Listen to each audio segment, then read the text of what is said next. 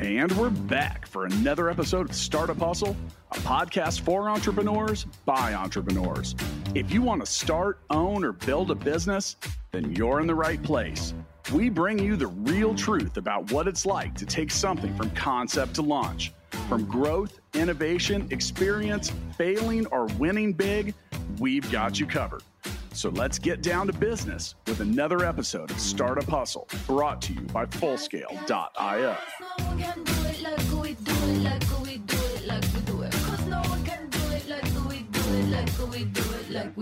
And we're back. Another episode of Startup Hustle. Matt DeCorsi here with Cooper Krause, who'll be sitting in for Matt Watson today. Cooper, what's up?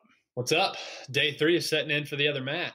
Feels pretty good. Yeah, and and uh, thank you for that. Our, and pun intended, are you ready to close out this three-part series with a little discussion on closing sales? I am. I am. Yeah, it's it's either the, the hardest part or the easiest part, depending on who you are and what you do. Depending on how you get there, yeah. yeah. You know what's really easy, actually, and before we get started, what's really easy is going to fullscale dot i o and learning about how they can help you build a software team quickly and affordably. I say they, meaning we. Yeah, that's Fullscale does own the podcast, um, but it's pretty easy. You know, and it, yeah, it's true. it's it's really true. So we'll we'll help you close a sale with you buying some stuff from us if that helps your business. Um, all right, look, this is this is the most anticipated. We fully expect that you are listening to this without having listened to the other two episodes that uh, occurred prior to this one, because this is, once again, a three-part series. You look for the prior episodes in the feed about prospecting for sales, uh, qualifying leads, all of it.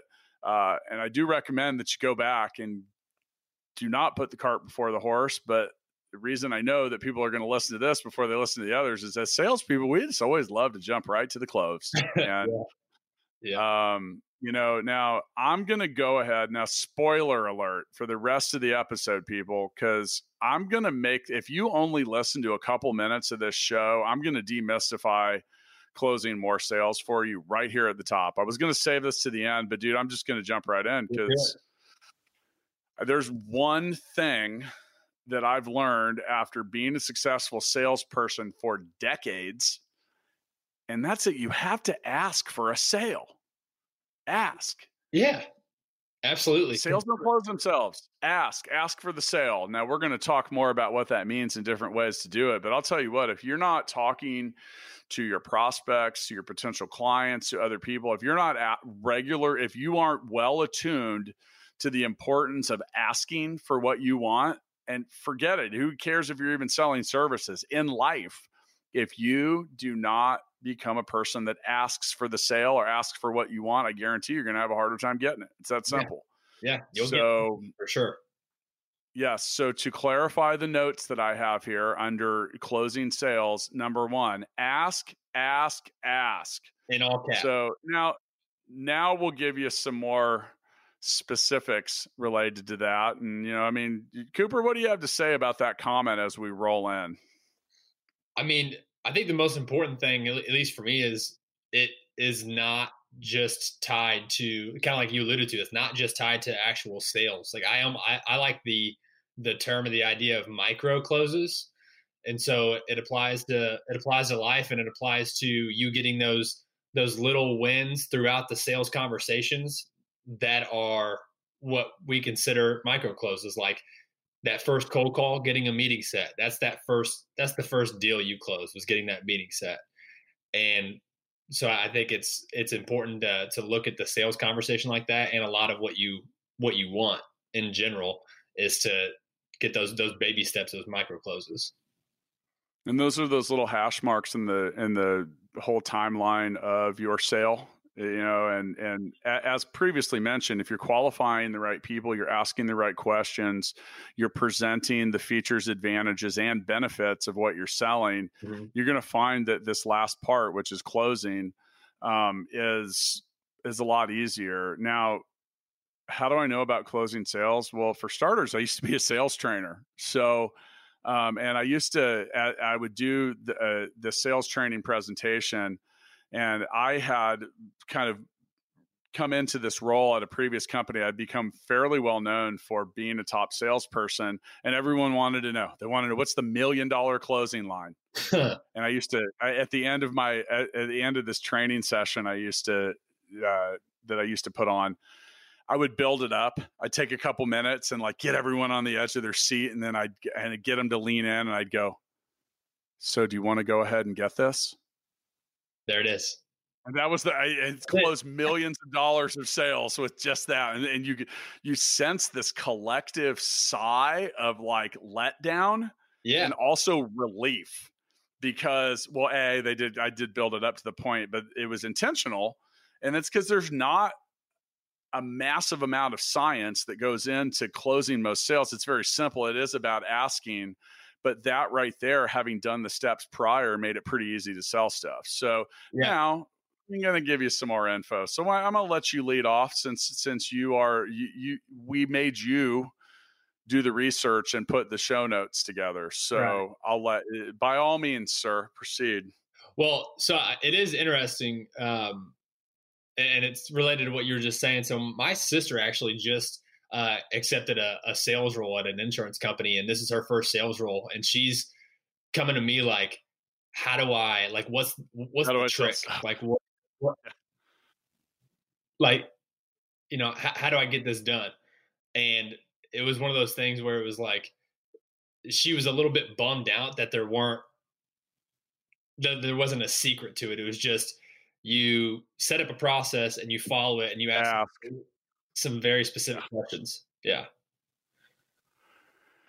So, all right. Now, when it comes to selling, now this is the thing is you can't really, you can't really bundle up a silver bullet solution for closing or completing transactions because it's so much different across industries. You're going to, you know, like the, for example, and we work at Fullscale, full scale dot io. Our sale's way different than uh, than a transactional sale. Like we use it a prior example of selling a piano, um, which is truly transactional. We sell more of consultative and relationship type selling where we really need to get to know our clients because we're going to be involved with them as well as our employees for a long period of time. Right. Uh, the needs are also a lot different. So, I mean, I think first you, you have to, if you want to close sales, you have to start by... You, Okay, do you actually understand the solution that you're trying to solve for your buyer? Because yeah. if you don't, you're probably not going to sell anything. I mean, and so so what does that come up with? You know, where does that play in? Now, if you're in a high volume situation, we use the example of of that need-based sale, like the A T and T store or whatever. Mm-hmm. Guess what? Asking people to buy stuff more and more and more, you'll sell more stuff. Um, I've had this theory that in a retail situation, that any any organization could increase their sales by twenty percent overnight if they just taught everybody to say, did you want to go ahead and get that? Because people that are wavering, it's about that little small percentage of people that are in between yes and no. And you asking, just they're like, oh, all right, fine. Yeah, they just need to be the question. Yeah. And people are by nature quite indecisive when it comes to a lot of stuff. Now, if you're in a, if you're in that high volume situation, you just got to train yourself to ask everybody at, you know, do you want to, can, can we go, do you want to go ahead and ring this up? Do you want to get this? Stuff like that can make a big difference. Um, now in a lot of situations, you're going to run into the spot, like I said, where, well, at Fullscale, you know, our average clients, well, they have a lot of software developers on their team and they pay a fairly sizable amount of money, but we don't have fancy proposals or things like that that we send people. We're able to pretty much outline it in in what would be a normal sized email, um, yep. but presented professionally and made it well understood. Now, if you have a more complex sale, then you're going to get into that whole presentation side of things, yeah. and there that's where for a lot of salespeople, sales live and die. Um, yeah. Now. You know, like I, I hate, I don't want to see a twenty-seven page presentation in which twenty-three of those pages, I don't give a shit about. Right. Um, which is most of and, you know, like, yeah. Now at the same time, if there are possible buying objections or things that you haven't satisfied up to that point, it, you might be able to answer some of those questions uh, in a simple presentation. But overwhelmingly, I think the majority of salespeople going, you know, in, in this world are able to get a lot of that done via email and, and simple other things. But if you look like a clown Right. Yeah, it kind of represents what kind of service or product that the buyer could could have, you know, that's you representing how you're going to do it. And keep in mind, it's the point. likelihood, well, the likelihood that your potential buyer is only talking to you is low. So if the difference between the choice between, and, and keep in mind as well, oftentimes who you're talking to might be forwarding what you send them to someone else. And that could be one of the earliest or only impressions that the, that the person making the decision has on you. So if your correspondence and everything looks like garbage, yeah, well, I mean, so is your product or service. Yeah. Now, hopefully by the time you get to this closing phase, you're not getting emails forwarded and you're in the room or on the phone or connecting with that person who's going to make that final decision. I would say preempting that is, is you, you need to be there before you're actually, before you should actually consider yourself in the closing phase. Like you're not really closing anything unless you're directly talking to the person that's going to be making that final decision.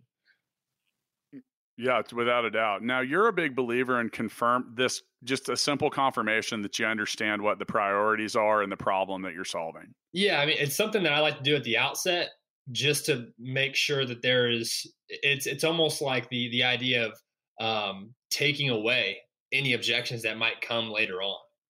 And so you you're confirming timing, budget, and need really would, would be the main three components of almost any proposal or or solution or whatever you want to call it. And if you can confirm those at the front um, and and get that in agreement, and then you move into what it is you're presenting, however you present it, whether, again, it's, you know, one of those thirty-page documents that you don't really need to go through anything but three pages, or if it's a quick email, um, you you can do that either way. And then at the end, whenever you go to ask, it it's a, a pretty smooth transition. Yeah, I really want to emphasize that transparency is a good thing in these situations. Like, you know, and and I mean, look, people want to buy from people. And it, when you acknowledge some certain things or obstacles you may have to overcome, like get it out there, you know, talk about it. Because depending on what you're selling, like you could, may, well, we'll use Fullscale as an example again. I could sell something, but if we don't do a good job for the client and we recommend the wrong team members or any of that, they're not going to be a client for very long. Now, on and there are, much like any other business, there are some things we do really well and some things we don't. This is a good time to align the solution with their priority and their problems and be upfront about, you know, I don't know, set your expectations in a reasonable way. Um, yeah. This episode is not geared towards any salesperson that just wants to make one fucking sale and forget about people afterward. Like, sorry, there's something else out there for you. This isn't the right episode for that. But, you know, overall, like you talk about, uh, you know, keeping in mind that it's the benefits, it's the solution, it's the, it's the problem you're solving, the pain you're relieving, mm-hmm. the money you're saving, or the sales that you're increasing is why people are buying stuff from you. And, you know, in some cases it could, you know, there are other types of things that are bought and sold that people buy for reasons of, oh, status, yeah. um, necessity, need, convenience, saving time, yeah. so on and so forth. But, you know, from a business transaction, if, if it's a B two B thing, uh, well, businesses typically aren't buying things from other businesses if they don't think it's going to help them sell more, spend less, or maybe do both. So, you know, now, as we prepare to record this, I really just wanted to make the whole episode about three minutes long and say, ask for the sale and do a hell of a good job on all the prior steps. Because if you've done all of this stuff well, you shouldn't be at the point where where this is where you're presenting your ability to solve problems. But in some cases, if you're submitting a proposal, a bid, anything like that, you may have to prove that in a, in a way. Now, be brief, be to the point. Um, don't wor- don't word it up. yeah. too much more than you need to. Like, get straight to the point, highlight what it is. It's very easy to create things like simple infographics or different stuff that mm-hmm. timelines. Go to like canva dot com and use it for free. Right. I mean, there's, I mean, it's not hard to, to class up a presentation if that comes down to it. Now, you know, one thing that we haven't really talked about too much is, is the online close. And mm. um, whether you're submitting an email or proposal or something, make sure that it's pretty clear about what, what and how, you know, needs to occur to finalize the transaction.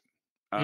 Um, you know, I see people like literally like, hey, here you go. And there's no call to action. Okay. What if I want to buy this? Like, how do I do that? And um, other things too, that should be clearly stated and understood are things like payment methods, payment terms. Mm-hmm. Um, and, you know, so much of that, and that's, that's stuff that, you know, it, and that takes about four lines of an email or a document at most to clarify. Because if you get to the point where you're asking for a sale and you've left a bunch of dangling objections and crap like that, well, first off, you're going to lengthen the cycle of the sale. And second off, it's just, you're going to, you're probably not going to close something if there's basic unanswered questions. Yeah. I mean, if there's, if there's a bunch of steps, small steps that you didn't inform them of leading up to actually completing the transaction, that's going to let them know that you weren't very detail oriented, and they're going to, and they're going to start to maybe get a little bit of cold feet. It's there, there's a line that always stuck with me, and it's uh, effective closing is accompanied by low friction. So if you, if you provided all the necessary information, and, and they, they, they know exactly what they have to do to be onboarded as a client, you don't have to, th- there's, there's really nothing left to do besides to suggest that next step of becoming a customer. And it should feel, yeah. it feel a little bit more like a suggestion, opposed to you being like, the, opposed to it being kind of like a daunting question to ask for the business. If you've built so much value throughout your proposal and your discovery and your prospecting, that question should feel like a no-brainer. So, you know, we spent some time talking about personality styles in the in the prior episode. Now, if you are a if you are a somewhat introverted person, you have a hard time asking for the sale. Um, it's just part of it. Now, and there's a psychology behind that that some people don't understand. Uh, you know, it's you get to know people during the process, and and uh, sometimes salespeople feel like they're going to offend someone by asking them to buy something. Mm-hmm. Now, for me, that's completely perplexing, because especially if you like came to a store or you inquired, of course you want to buy something. But but like I said, uh, uh, is that something that many people have to overcome? Um, and it's it's what causes a lot of people to not ask. Now, in that same in the same vein of personality styles, uh, give some consideration if you know who the deci- the decider is. Of all bad words, but you know, if you know who the decision maker is, and if you, if that's an extroverted type A person, get right down to the point. Right. Don't, don't, don't, don't put too many details in. Like, look, here's the bottom line. This is where we're at.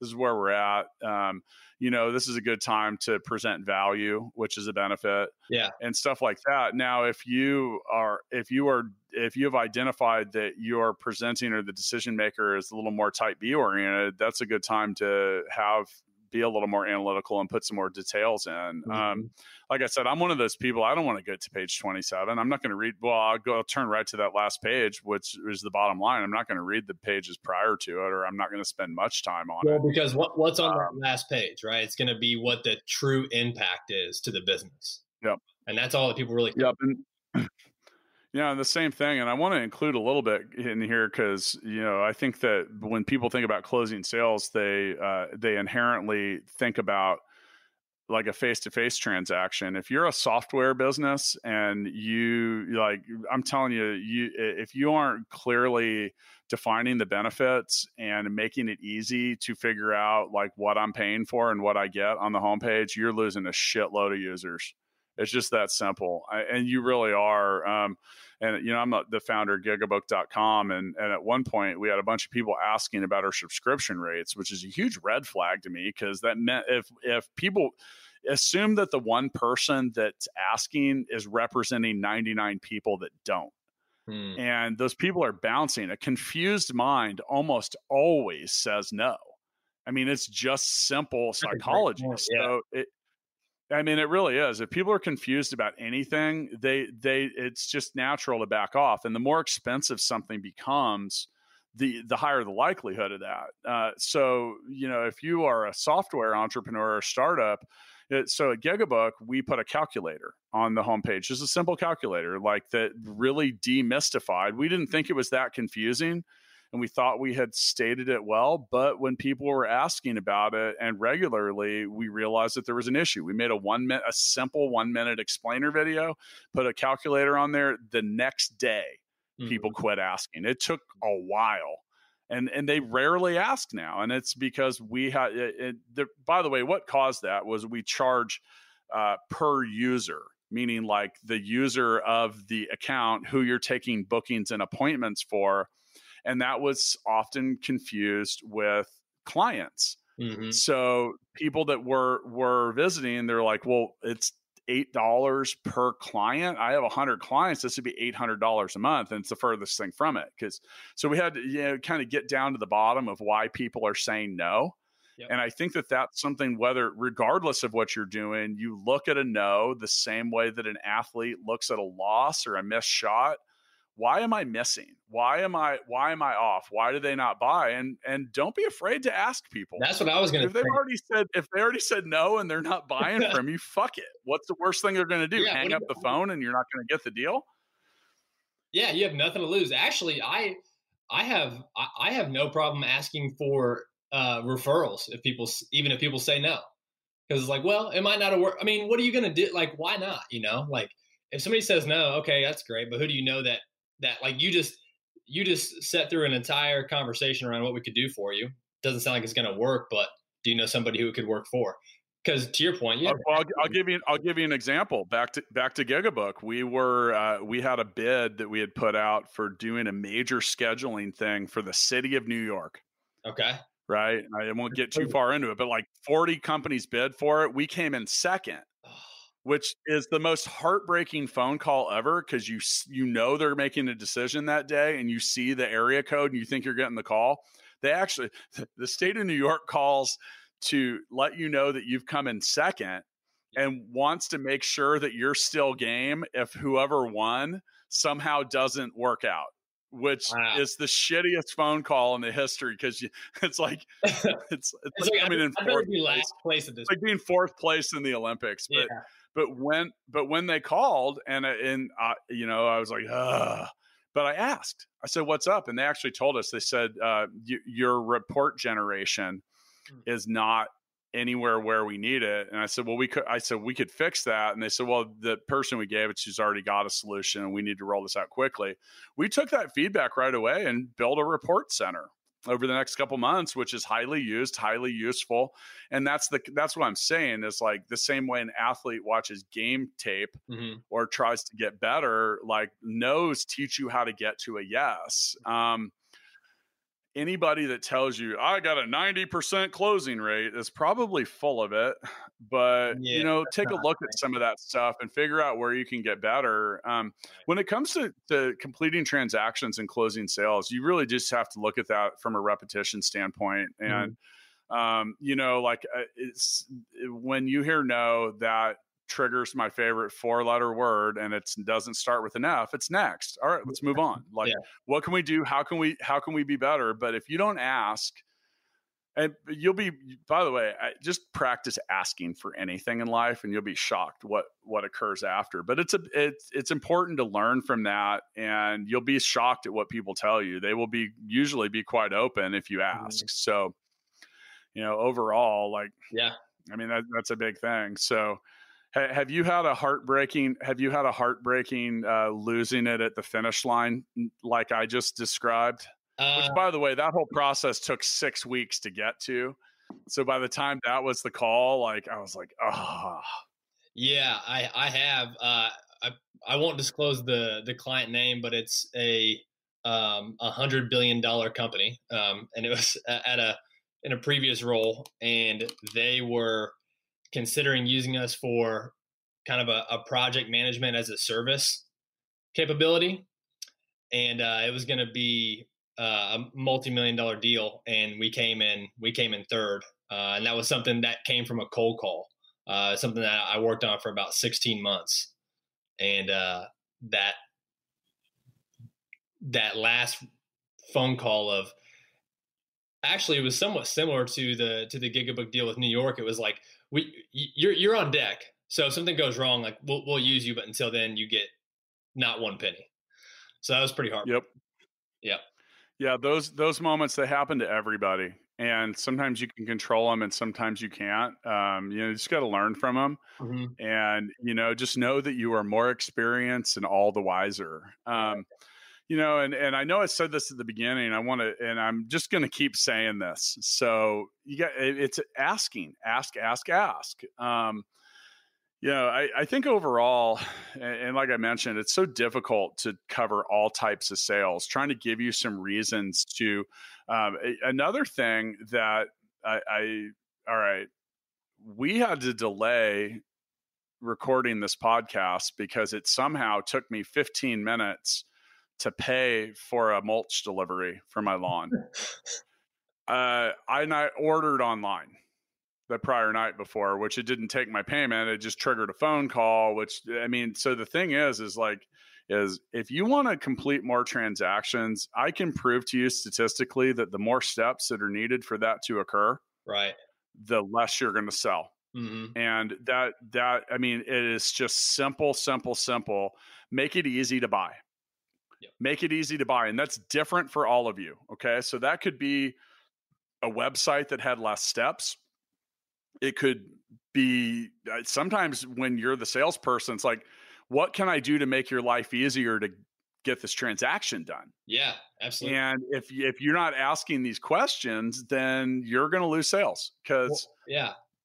the weirdest stuff will prevent you from making a sale. And it could be as simple as like, well, all right, so R F Ps, ref- requests for proposals, mm-hmm. for some industries are painfully bad. Oh my gosh. And yeah. it's quite possible yeah. that someone doesn't, or, or depending on if you're trying to sell to the state or the government, you have to be approved as a vendor prior to that. And right. if that burden is I, there, like, is that what's getting in your way? I mean, there are sometimes the people that make buying decisions will literally make a decision. It's it's perfectly natural. We take the, the path of least resistance. We pick the low hanging fruit. Mm-hmm. So what can you do to be low hanging fruit? Like, you need to make it easy. It should not be painful. I mentioned in the prior episodes, get rid of the obstacles that are between you and the cash register. Yeah. And we are really good as business people and entrepreneurs in general are really good at building obstacles. do, like, do you need to collect that info? Do you need to have that? A great example is the online store that you get your cart full. You just want to see how much it is with tax and delivery. Uh-huh. And they want you to fill out nine hundred other things. And it's like, wait, I just want to see what that number is. Well, and we'll use Amazon as an example. fifty-four, like fifty-three, fifty-four percent of all e-commerce. Why? Because it's really easy to buy stuff. Yep. Like really, really easy. Like too easy. Yeah. Too easy. Yeah. But that has everything to do with it. Like if you've ever bought something on Amazon because that was just the easier place to get it, then take that same mentality exactly, yeah. to your own business, to your own process. Where can I remove a step? And one, where, how can I make this easier? Yeah. And, and I, again, it goes back to what you're selling, but whether it's more transactional or more consultative, but if, if it's consultative and you're, and you've got a proposal, one thing that I learned quickly whenever I was in a role like that is if you just send it over email and you send them a twenty-five page deck over email, that's where deals go to die. I mean, you need to forget have, it. You need to have that conversation over the phone while they look at that proposal for the first time, because just like you said, all they're going to do is go to that back page right away. Like, how much does it cost? And, and what does that look like compared to my other offers? Whereas you need to set it up to where you are controlling the narrative of that proposal. So the, by the time they get to that back page, they understand why the numbers look like they look. And if you, and so if you're, if you're in that type of role, you need to make sure and control that process. We also sh- shouldn't assume that whenever we are closing or we're, you know, we've got a verbal commitment, we shouldn't assume that the client knows what's coming next or, or what those next steps look like. So that's, something that is on the salesperson to take control of, telling the client like, hey, here's here's what typically happens next, and set those expectations. And as soon as you give that communication to that client over, you know, after that conversation, then they'll they'll do it. They know what they need to do. If you spend enough time with me, you will hear me say control the narrative. And, you know, that's not unique. I didn't invent that phrase, but basically what Cooper just explained was you get to control what's said. And, you know, like oftentimes with the presentation or whatever, or proposal materials that you send, they're passed on to other people. You may have talked to one person, but there's five people in on the decision. Mm-hmm. It, by controlling the narrative, I'm going to give you a, a real modern way to do that. But You're, you, if you've played that telephone game in school where you the kid, you know, you whisper the story into the other person's ear, and by the time it gets down to the end of the line, it's a completely different set of information. Right. That's what you can end up with when you have group decisions. So I, knowing this, and because it's so easy to do quality stuff these days, a few years ago for key things, I started recording videos. And Cooper, you've seen some of the ones that I've done, and you can, they're really easy to do. Like, and it can be done with an iPhone, yeah, if you want, and a little bit of thought. And, and what I love about that is you truly get to control the narrative as far as like what you would say, how you would say it, and what you've done. And I've actually found myself in deals that I might not have deserved or been ready to be in because I stood out. Yeah. I was approach. the only person that took that approach. And it doesn't mean that you're just like, you know, walking down the hallway at your house with a bouncy ass, like iPhone video. I mean, yeah. I, you know, I've done them, done them somewhat well. Now, obviously there's not going to be a big R O I if you're trying to make a hundred dollar sale on that. But right. if you have a big proposal or a big sale you want to make, I mean, how bad do you want it? Yeah. How bad do you want it? And, and so in those videos, like I make it pretty simple and cover a lot of the stuff like, hey, look, this is the problem. This is the problem you need to solve. This is how we're planning on doing it. This is the cost. Here's the benefits. And like in one case, I actually like said, hey, look, so don't assume that the recipient understands the benefit and the value. But in one case, I was talking to a location that had a lot, or I'm talking to a business that had a whole lot of locations. I said, hey, look, if my solution equates to one more sale a month at all of your locations, you it, based on this assumed margin and this assumed sale, you will actually, it, it was like, it was millions. It was millions yeah. of dollars. That's a great statement and, to make. Just from one thing. So right. yeah, and the thing is, it's eye-opening, and it also gets back to Cooper's point of showing that you're aligned, that your solution and your and your offering is well aligned with the priorities and problems. Because in the end, it's about making money for a business. And it's not just like, hey, this, and sometimes peace of mind goes into play there. But yeah. eh, it's theoretically, most big companies aren't like, that's, they're not like, oh, well, this will provide a lot of peace of mind. That, Maybe if you're that feels good. Yeah. It, well, if you sell insurance, that might be decent, but you know, let's, I'd love to tell you that companies made better decisions with that, but you know, that's, I mean, that's a modern way to do it. I mean, I've got the brand new iPhone and I'm shocked at like how good the video is on it. Yeah. And you can, I mean, it's not hard to do. And the beautiful part about making a video and sending it, you can host it different places. You can do a lot of stuff. It's not expensive. It's you get to do it as many times as you want till you get it right. Yeah. Yeah. Nobody has to see it until it's perfect. fifty of them. I can do fifty takes. Yep. Be like, take fifty and everyone's yawning, but you can do that right there. It's really easy. And that's, so that's, that's, and that's kind of where I want to roll out on this is like, what can you do to make yourself stand out? Yeah. Um, I think one of the things that we didn't mention in the prior episodes is also, if possible, understanding who you're competing against. Oh yeah. Now some, some, some buyers or potential clients aren't going to want to tell you. Mm-hmm. And some will. The, I mean, it doesn't be how many people. And that was like, for example, we go back to that state of New York, because at first I didn't bid on it because mm-hmm. I don't I didn't want it. They sent me like a, like a thirty page request for proposal thing. Mm-hmm. And I and just honestly, man, like based on that particular product, it was usually never worth filling that shit out. Right. And the guy, actually, the guy in charge called me and he was like, I noticed you didn't submit. And he goes, we really like your solution. I suggest you fill it out. So, you know, like, so I did. You got that close. Now, damn. Well, uh, yeah, but you know, the, the thing is, is like, you know, how are you going to stand out and what are you going to do to do stuff? But I had already done something to stand out at that point. And, and it just had to do with the customization and the capability and stuff like that. But are you highlighting your own strengths? Are you, mm-hmm. are, are you, you know, and, and standing out can come in a number of different ways. Yeah. Depends who you're talking to. So think about who your recipient is.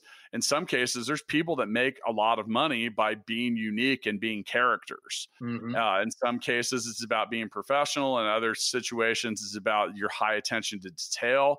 If you've been around, if you, okay, so at Fullscale, we have almost two hundred software developers that work for us at the time of this recording. Yeah. That says we're doing something right. We're not like, hey, we have four people here. Like, it's what are your strengths? This is a good time to mention. Um, and, and, you know, we, we had referenced Gigabook before. Prior to, you know, as we were still a startup, I I had actually lost a different uh, R F P because we only had four people in the entire company at one point. It was a huge bid. And they were like, hey, we really love what you do. We're just not positive that you can support this across like twelve hundred locations. Yeah. And I'm sitting there going, come on, let me try. Yeah, I'll and figure it out. I'll figure it care. out. They yeah. don't care. Yeah, it's not it. It's just the way it goes. Yeah. So, uh, you know, figure out when, how, when, where, and why. Now, when you create this stuff, a lot of this, it can be repurposed. So, you know, the same information or structure or template or whatever, and I don't want you to get too templated with your proposals, but a lot of that stuff is reusable. So take mm-hmm. some time and make it decent, you know, mm-hmm. make it decent. Um, another uh, another modern way to do things, and, and this is often referred to in the world of trying to find investment for your startup, is creating what we refer to as a data room, um, which could be a simple uh, in Google Drive, hmm. could be a folder that has some supporting material or documents in it. So you don't have to send a forty-three page proposal. Instead, you are sending a two-pager.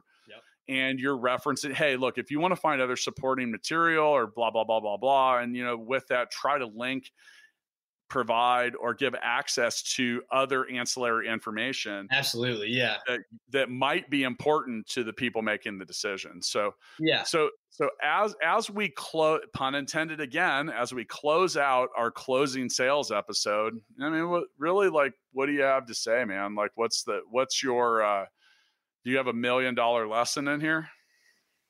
No guessing. Meaning like that. Do your do your scoping right to remove any level of guessing whenever you go close.